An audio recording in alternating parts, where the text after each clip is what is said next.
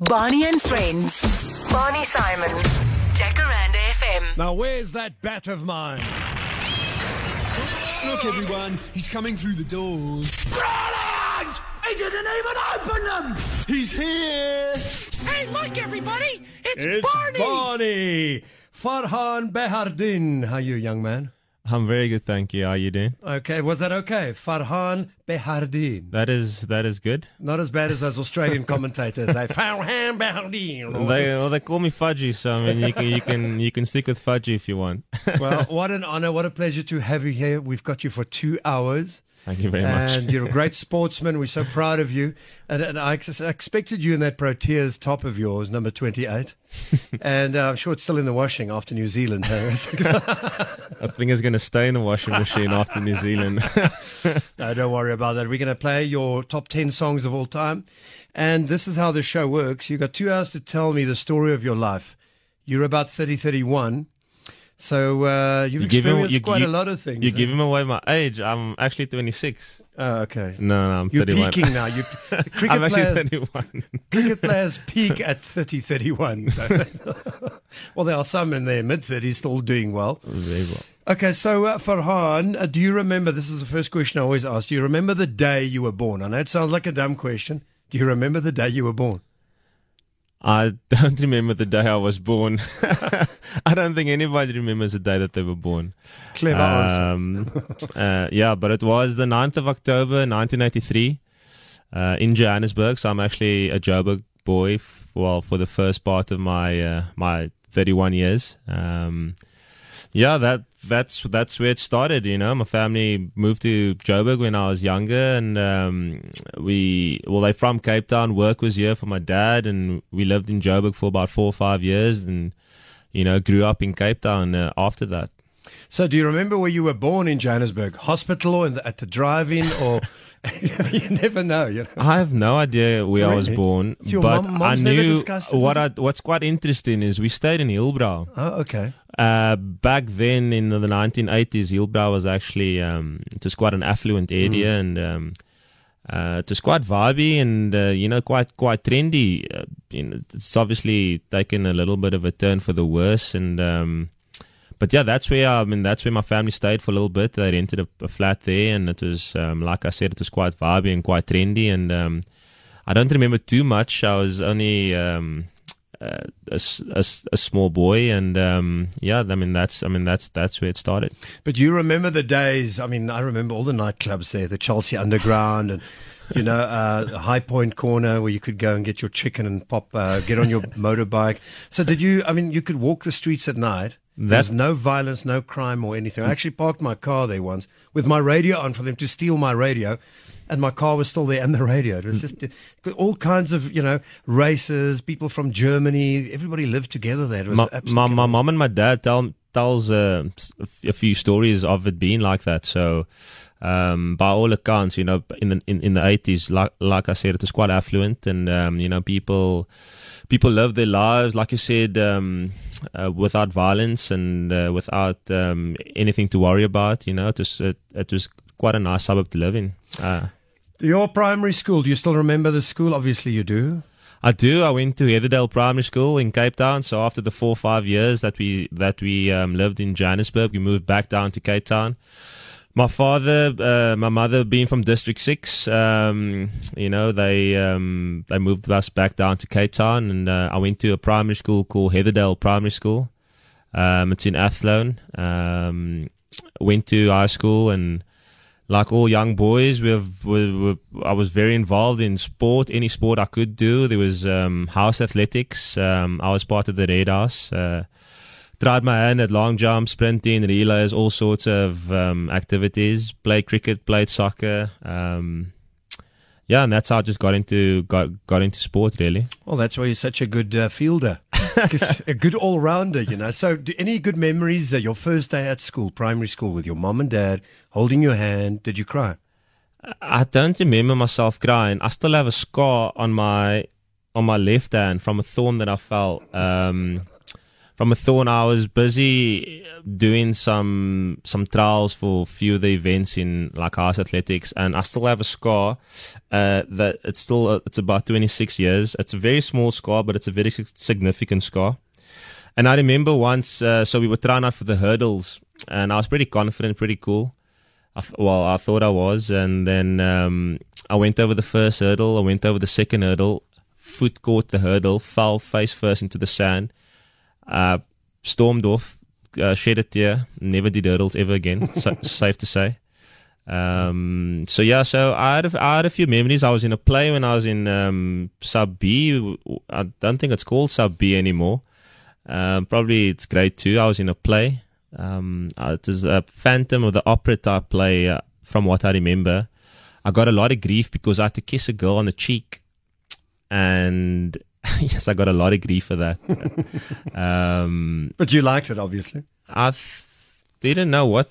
I was like seven years old. I didn't know if I liked it or not. At least it was on the, it was on the cheek. You know what I mean? It, it was definitely on the cheek, yeah. So it's safe to say there was a little bit of a crush uh, on a on a girl in um, in sub B or grade two, as they would call it these days, and um, that was one of my earliest memories in primary school. Uh, a play, and you know, a, very um, sad moment uh, of my hurdling career, of falling flat uh, flat on my face. Uh, tell me, were you head boy? Primary school. I was an head boy. No, Prefect? I was a prefect. Yes. Good lad. Yeah, I, I, I, I, I didn't see myself as as head boy material. I was a little bit naughty. Um, yeah, that's about as much as I will say about that. At at primary school, and I was asked this question as well. Were you bullied? Were you the bully, or were they? Uh, did they bully you? I mean, you, you're not a big, tall kind of guy. You know what I mean? What was it like at primary school? Any any good or bad memories as far as that? Were you sort of a, a lonely kind of guy that just did your own thing? And did you have a lot of friends?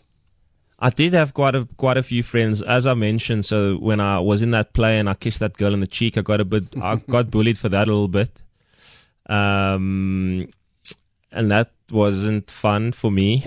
it was quite a weird place. I think they were just jealous of me kissing a girl because none of them have ever kissed a girl before. Uh, but it was only on the cheeks though, so I, I'm I'm not too sure why they were so upset with me. Do you still remember her name? I think her name is Wasifa. If I, I won't forget it. I don't think. Now that she sees you on television, she could be calling you. you know?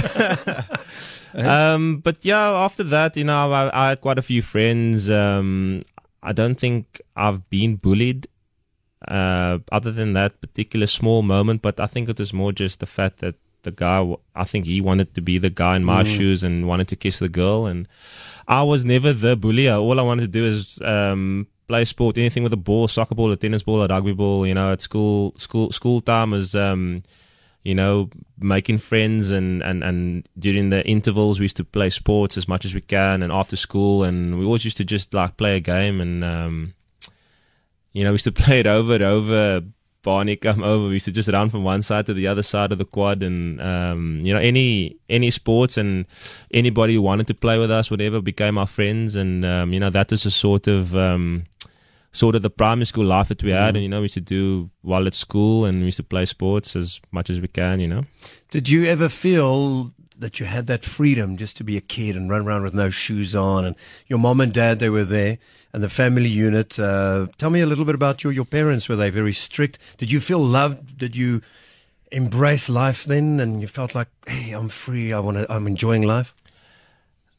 i felt that way entirely you know my my my dad played a bit of rugby and he played a bit of baseball he played for the old transvaal uh, he, he, um, union back in the day he uh, he was a lock so he's quite tall he's quite um, imposing as a as a as a person. Um, quite wiry though, so he's not that big.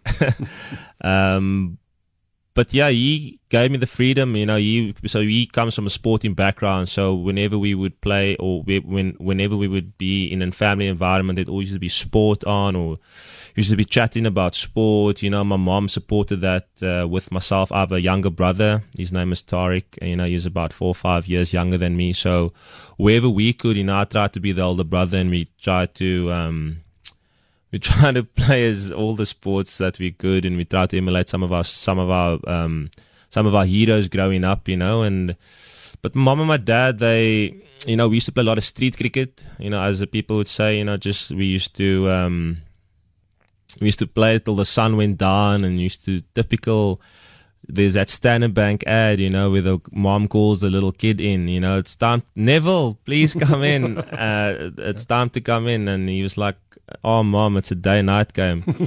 you know, we used to, we used to be those kids on the street, you know, when the car used to come past, everybody would clear away, a car used to go through, and then we used to reset the wickets and we used to play. And we, it's fair to say we broke a few windows back in our day, you know, if you broke the windows, everybody scattered, nobody said a thing. we used to get in a lot of trouble. Um, yeah.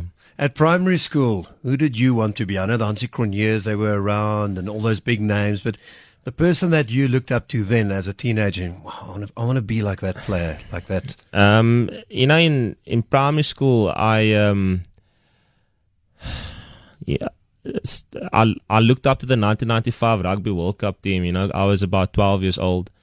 Um, and they were they were they were big heroes for me. Chester Williams, Francois Pienaar, um, Joos van der Westhuizen, you know, uh, Jonah Lomu was such a big part of of when I when I started to get like fairly serious in sport and I was 12, 13, so nearly going to high school. So, you know, he was a massive icon of sport in general. And like I said, my dad played rugby. So whenever South Africa played, we used to, we used to watch rugby like like it used to be a big event, family braai, watch rugby, and um, you know, quite a quite a quite a intimate story is that when when I was younger, so like 8, 9, 10, 11 growing up, and there used to be rugby on a Saturday, and South Africa was playing, and it was quite a big thing because they always show the nas- they always show the national anthems, and there was little little Fudgy belting out the national anthem, you know, um, hoping one day that I would um, represent my country. Um, either in rugby or soccer or cricket at the time because I was playing a whole host of sports and um, f- you know fortunately that particular dream did come true. Um, so I, I idolized a, a, few guys. You know, Chester Francois Drust was quite prominent figure. Um, I used to like I used to like James Small, you know, being a right winger and scoring tries. You know, it was it was it was quite cool to me. And then from a cricket point of view, I I adore Jonty Rhodes. You know, in 1992 World Cup when he ran Inzamam Haq out, that is a a very vivid memory that sticks in my brain. And it's one of the first memories that I can recall that um, that wanted me to to play for my country or do something for my country on TV. You know. Um, so Jonty Rhodes was uh, was was a, was a firm favourite growing up. We're still in primary school. We're going to move on to high school. Your first day at high school. Farhaan Behardien in the studio with me until midnight. 3794 to cost of one rand fifty. If you want to say how's it, if you want to talk cricket, sport, um, any questions you want to ask Fudgy, you are Barney and Friends. Barney Simon. Jacaranda.